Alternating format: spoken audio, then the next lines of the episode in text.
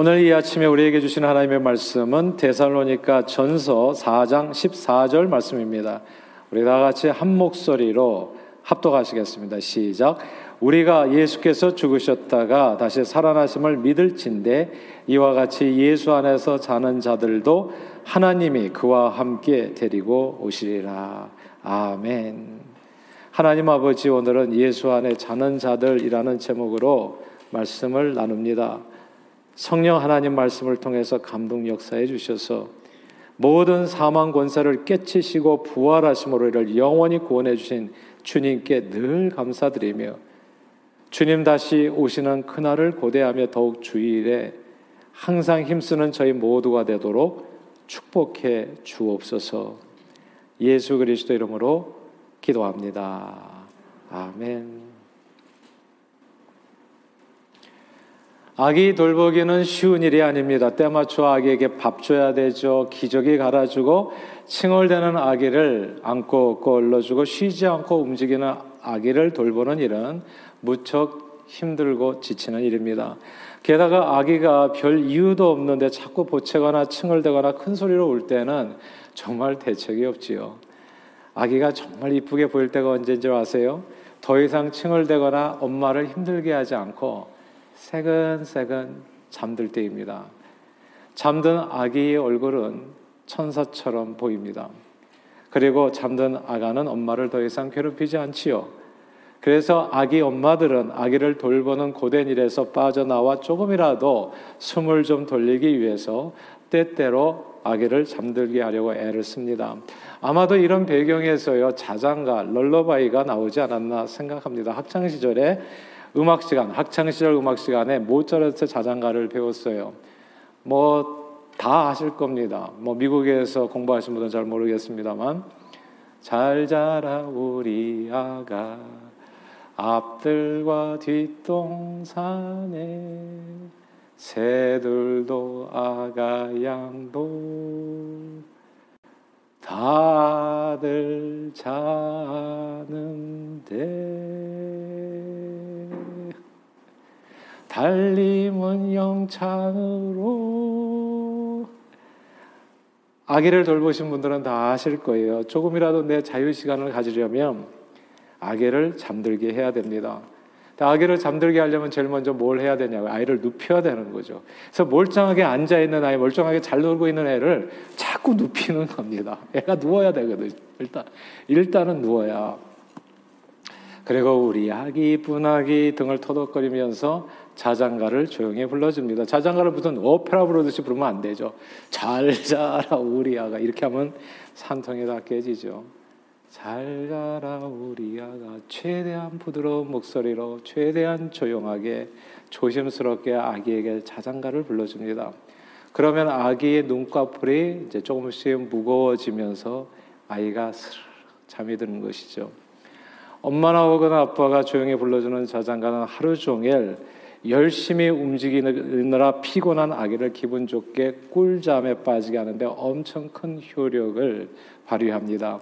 그런데 아이가 막 잠들었는데요. 누군가 문 쾅 닫는다는 짓에 아이가 잠에서 깨면 정말 화가 나잖아요. 한 번 다시 깨어 일어나는 아이가 좀 잠이 또 다시 쉬 드는 것이 어렵기 때문입니다. 아무튼 우여곡절 끝에 아기가 드디어 잠이 들면 그 잠자는 모습이 그렇게 아름다울 수가 없잖아요. 아기도 천사 같고 그런 아기를 바라보는 엄마 아빠의 마음도 행복해집니다. 사실 잠자는 사람의 모습은 아기만 이렇게 평온한 게 아니에요. 어른들도 막 코울면서 주무시는 어르신들도 보면은 잠자는 모습은 다 평화롭게 보여요. 잠자는 동안만은 세상 근심 다 벗는 거잖아요. 그리고 자기만의 완전한 자유와 안식을 얻습니다. 아무도 잠자는 주무시는 분을 가리켜 가지고 불행하다고 생각하지 않습니다. 그런데요. 오늘 성경 본문의 저자인 사도 바울은 예수 안에서 죽은 사람들을 가리켜 놀랍게도 예수 안에서 자는 자들이라고 말씀했습니다. 오늘 본문 4장 14절 다시 한번 같이 읽어볼까요? 데살로니가 4장 14절 말씀입니다. 같이 읽습니다. 시작. 우리가 예수께서 죽으셨다가 다시 살아나심을 믿을진데 이와 같이 예수 안에서 자는 자들도 하나님이 그와 함께 데리고 오시리라. 아멘. 여기서 자는 자들은 자는 자들은 세상에서는 육체로 죽은 자들을 의미합니다. 죽었다는 말과 잔다는 말 같은 말인가요? 완전히 다른 말이죠. 죽음이 뭡니까? 절망이요, 끝이요, 저주요, 고통이요, 슬픔이요, 불행입니다.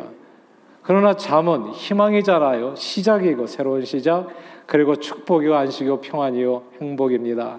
죽음이라는 이 단어하고 잠이라는 단어는 전혀 어울리지 않은 한 싹입니다. 죽음은 소름 끼치도록 절망적인 기, 분 나쁜 단어잖아요. 그래서 한국 사람들은 죽음이라는 단어 특별히 싫어하잖아요. 그래서 죽을 사자도 너무너무 싫어해가지고 엘리베이터에 4층 없는데 되게 많잖아요. 건물에도 4층이 없고 3층에도 그냥 5층으로 가고요. 그래서 4층에다 그냥 아예 그냥 음, 파킹장을 만들고요. 그래서 죽음이라고 하는 단어는 누구도 다 이렇게 좋아하는 단어가 아니에요. 근데 잠은 어떻습니까? 평안과 안식을 주는 기분 좋은 단어입니다. 서로 맞지 않아요. 그런데 오늘 본문에서 사도 바울은 예수 안에서 죽은 자를 자는 사람들이라고 표현했습니다. 사랑하는 여러분. 예수 안에서요, 죽음은 놀랍게도 기분 좋은 꿀잠이 됩니다. 이게 중요하니까 다시 반복할게요. 예수 안에서 죽음은 놀랍게도 기분 좋은 꿀잠이 됩니다. 실제로 예수님은 늘 죽음을 잔다라고 말씀하셨습니다. 마가복음 5장에 보면요. 예수님께서 회당장 야이로의 딸을 살리는 이야기가 나옵니다. 회당장은 자신의 어린 딸이 병들어 죽게 되자 예수님을 찾아와서 도움을 청하지요. 예수님, 제 딸이 지금 병들어서 죽게 되었어요. 고쳐주세요. 그렇게 간절히 청을 합니다. 그런데 예수님께서 오케이 마음을 정하셔서 딸이 병을 고쳐 주러 가실 때쯤에 회당장의 집에서 통보가 옵니다. 딸이 이미 죽었다는 거예요. 딸이 죽었으니까 예수님이 올 필요가 없다는 것이죠. 이미 죽었는데 다 끝났는데 무엇을 더 할 수 있겠어요? 사람들은 회당장의 딸이 죽었다고 울며 불며 심히 통곡했습니다. 그때 예수님께서 그들을 보시면서 이렇게 위로해 줍니다. 울지 마세요. 이 아이가 죽은 게 아니에요. 자는 겁니다. 말씀하셨어요. 그래서 사람들은 다 예수님을 비웃습니다. 말이 안 되는 얘기 하시잖아요. 죽었는데 뭘 잔다고. 이게 죽은 사람을 가리켜서 잔다고 한다면 뭐겠어요? 이 제정신인 사람이냐고. 예. 이게 비정상적이잖아요. 비상적인 말이잖아요. 그러나 예수님께서 죽은 소녀의 손을 잡고 달리 나쿰 말씀하시면서 그 아이를 일으켜 세우니까 정말 소녀가 잠에서 깨듯이 살아났습니다. 사람들은 죽은 소녀가 다시 살아나는 것을 보고 크게 놀라고 또 놀랐습니다. 예수 안에서요. 죽은 자들은 자는 자들과 같았습니다. 예수님께서는 요한복음 11장에서 죽은 나사로를 살리러 가실 때에도 역시 똑같은 말씀을 하셨어요. 나사로의 누이들이 누굽니까? 마르다와 마리아잖아요. 저들은 자신들의 오빠인 나사로가 병들어 죽게 되자 사람을 예수님께 보내서 도움을 청합니다. 예수님, 예수님, 우리 오라버니가 죽게 됐어요.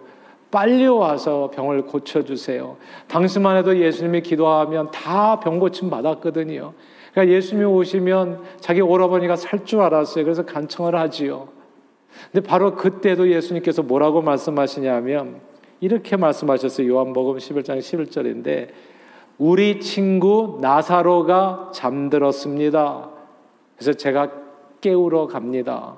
이렇게 얘기하셨어요. 우리 친구 나사로가 잠들었어요. 깨우러 갑니다. 예수님의 제자들은 잘 모르잖아요. 그러니까 예수님 말씀을 고지 곧대로 그냥 받았어요. 아, 잠들었구나. 별일 아니구나. 근데 웬걸 가보니까 나사로는 죽은 지 나흘 돼서 무덤에 있는 겁니다. 마르다와 마리아가 예수님을 보자마자 눈물을 흘리기 시작해요.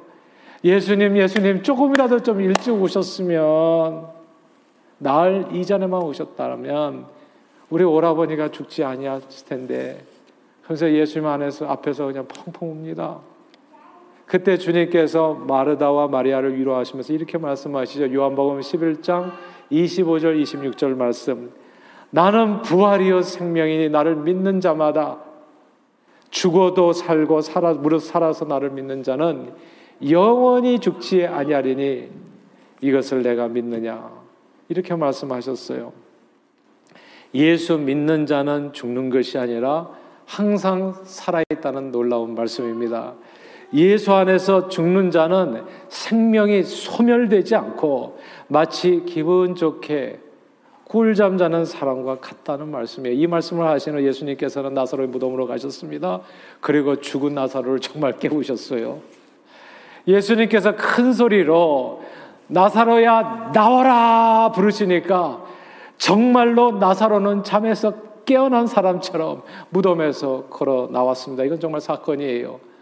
사람들은 나사로가 다시 살아났다는 이거 이 살아나는 것을 보면서 예수 안에서 죽음은 진짜로 기분 좋은 꿀잠이라고 하는 사실을 깨닫게 되었습니다. 사랑하는 여러분, 예수 안에서 죽은 자들은 세상 사람들이 말하는 그 죽음, end of life가 아니라 예수 안에서 모두 꿀잠을 자는 사람들이 됩니다. 참으로 놀라운 축복이에요. 사람들이 예수를 왜 믿냐고 얘기해요. 내가 예수를 믿어야 한 가지 이유. 저는 이거라고 확신해요. 부활신앙. 우리가 눈을 감을 때 이렇게 살 때는 잘 몰라요. 예수 안 믿어도 이 땅에서 잘 사는 사람들 되게 많아요. 그러나 눈을 감은, 감는 순간에 너무너무 확신해. 예. 인생의 끝인지 아니면 그게 꿀잠인지가 그때 결판 난다고요. 이게 얼마나 큰 축복인지 알 수 없습니다. 그러면 어떻게 죽음이 꿀잠이 되어지는 이런 놀라운 축복을 누릴 수 있겠습니까? 오늘 본문에 이 같은 구절 안에 답이 들어 있어요. 다시 한번 데살로니가 전서 4장 14절 또 한 번 읽어볼까요? 14절 읽겠습니다. 시작. 우리가 예수께서 죽으셨다가 다시 살아나심을 믿을진데 이와 같이 예수 안에서 자는 자들도 하나님의 그와 함께 데리고 오시리라. 아멘. 이번엔 여기서 우리가 예수께서 죽으셨다가 다시 살아나심을 믿을진데 믿을진데라는 구절을 주목해야 됩니다. 죽음이 꿀잠이 되는 사람들은 예수께서 죽으셨다가 다시 살아나심을 믿는 자들입니다. 믿는 사람들이에요. 성경을 로마서 8장에서 예수를 죽은 자 가운데서 살리신 이의 영이 너희 안에 거하시면 그리스도 예수를 죽은 자 가운데서 살리신 이가 너희 안에 거하시는 그의 영으로 말미암아 너희 죽을 몸도 살리시리라 말씀했습니다. 또한 사도 바울은 고린도 후서에서 주 예수를 다시 살리시니가 예수와 함께 우리도 다시 살리사 너희와 함께 그 앞에 서게 하실 줄을 아노라 선포했습니다. 하나님께서는 예수 그리스도께서 죽었다가 다시 살아나심을 믿는 자들에게 죽음을 끝이 아닌 시작으로 절망이 아닌 희망으로 죽음이 아닌 꿀잠으로 허락해 주시고 주님 다시 오시는 그날에 나사오라 나오라 하나님의 나팔 소리 나팔 소리로 달리다 쿵 우리의 꿀잠을 깨워서 영원히 살게 하십니다. 사망 권세를 이기시고 부활하신 예수님 안에서 우리는 모두 영원한 생명을 그 은혜로 말미암아 믿음으로 얻게 됩니다. 그런데요. 예수 없는 세상 사람들은 어떤가요? 죽음을 어떻게 생각해요? 모두 다 죽으면 다 끝이라고 말합니다. 죽으면 끝. 그래서 인생사 참 재미없게 사시는 분들 계시잖아요. 재미없게 느끼시는 분들, 허무하게 보시는 분들, 그런 분들은 이게 사는 게 무슨 재미가 있냐. 하나도 재미없다. 힘들기만 하다 고되다. 해가지고 스스로 목숨을 끊기도 합니다. 세상 사람들은 지겨운 세상, 모든 고통을 한순간에 끝내는 방법으로 때로 스스로 목숨을 끊는 죽음을 선택하기도 합니다. 그리고요, 인생사 또 반대로 너무 재미있어 하시는 분들이 있어요. 너무너무 재미있어 하루하루가. 볼 것도 많고, 갈 것도 많고, 할 것도 많고, 돈도 많고, 이런 분들은 반대로 죽으면 자신들이 이렇게 누리는 이 현재 모든 재미가 다 끝나기 때문에 어떻게든지 죽지 않고 하루라도 더 오래 살기 위해서 아둥바둥 최선을 다하기도 합니다. 세상 사람들에게 죽음은요, 예수 없는 세상 사람들에게 죽음은 그 죽음을 어떻게 대하든지 상관없이 끝입니다. 절망이고 고통이요, 슬픔이요, 저주요, 불행입니다. 그러나 예수님은 죽음을 늘 잔다고 표현하셨어요. 자는 것과 죽음은 정말 어감이 다릅니다. 자는 것은 마치 쉬는 것과 같습니다. 끝이 아니라 새로운 시작을 바라보는 게 잠이잖아요. 우리가 자는 사람을 누가 불행하다고 봅니까? 그 앞에서 우는 사람이 어디 있어요? 잘 잔다고 보죠. 잘 자라 우리 아가 이거죠. 네. 잠을 자고 깨어날 때는 더 이쁘게 깨어날 것을 알기 때문에 자는 것은 period 마침표가 아니라 콤마 쉼표입니다. 사람들은 죽은 자를 잔다고 말씀하신 예수님을 이해할 수 없었어요. 예수 밖에 있는 사람들은 이해를 못 한다고요. 저는 그래서 예수 믿는 게 이렇게 행복한 일인지를 진짜 진짜 깊이 깨닫게 됐어요. 그래서 예수님께서 세상 사람들을 했잖아요. 죽은 자를 잔다고 표현했었을 때 모두 예수님을 비웃었죠. 그런데 예수님께서 죽으셨다가 사흘 만에 다시 부활하셨습니다. 그때 모두가 보게 됐어요. 죽음은 저들은 호련히 죽음이 마침표가 아니라 쉼표임을 깨닫게 됩니다. 사랑하는 여러분, 예수 믿는 저와 여러분, 우리 그리스도인들에게 죽음은요, 피어도 끝이 아닙니다. 그게 쉼표예요. 이제 시작인 거 새로운 시작.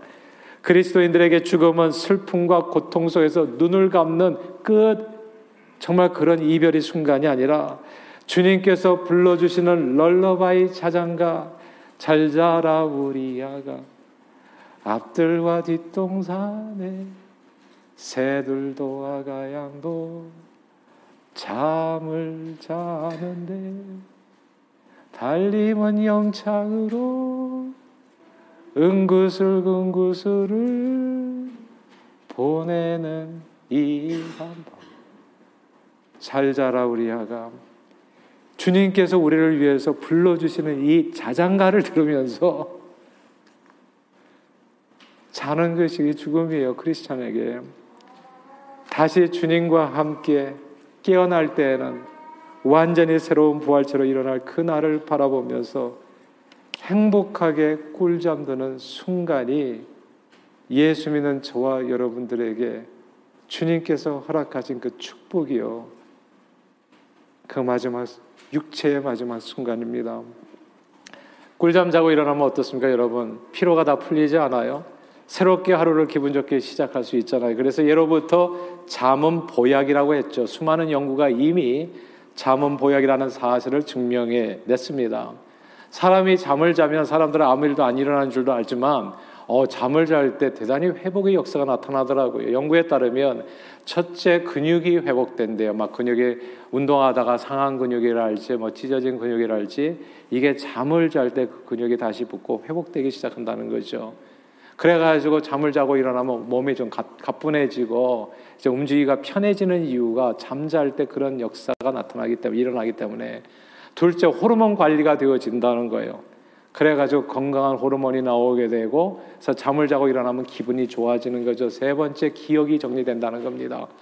그래서 나쁜 기억들이 자꾸 이렇게 소멸하게 되고 좋은 기억들은 많아지게 되고 그래서 막 분노가 나서 말이지 그 전날 밤만 해도 막 그냥 사내 중리했던 사람도 잠 한번 푹 자고 일어나면 이상하게 그렇게 화도 잘 안 나고 이게 잠을 자는 순간에 이게 정리가 되는 겁니다. 그리고 네 번째 뼈가 성장한다는 거죠. 그래서 어렸을 때 잠을 많이 자야지 키가 자란다고 얘기하지 않아요.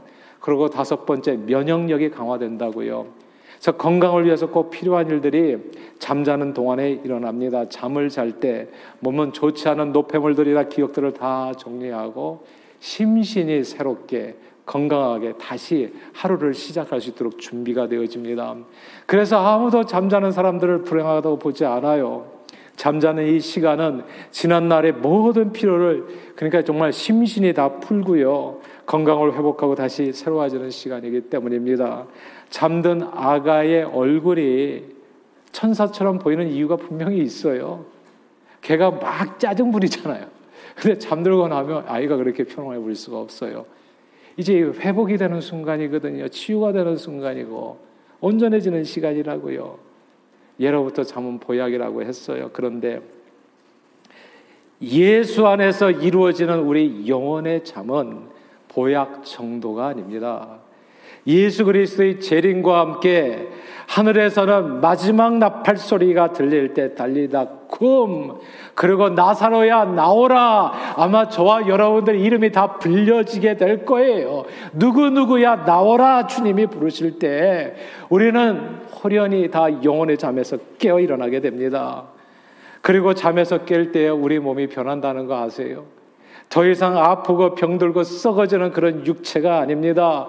암이요, 성인병이요, 그리고 만성질환, 노환, 이런 육체가 아니라 하늘의 천사처럼 완전히 변화되어진다. 성경은 이것을 약속하는 겁니다. 우리 믿으시면 아멘 하십시다. 아멘! 예수님의 부활체처럼 매우 신비한 영혼 불멸의 존재로 다시 살아나게 됩니다.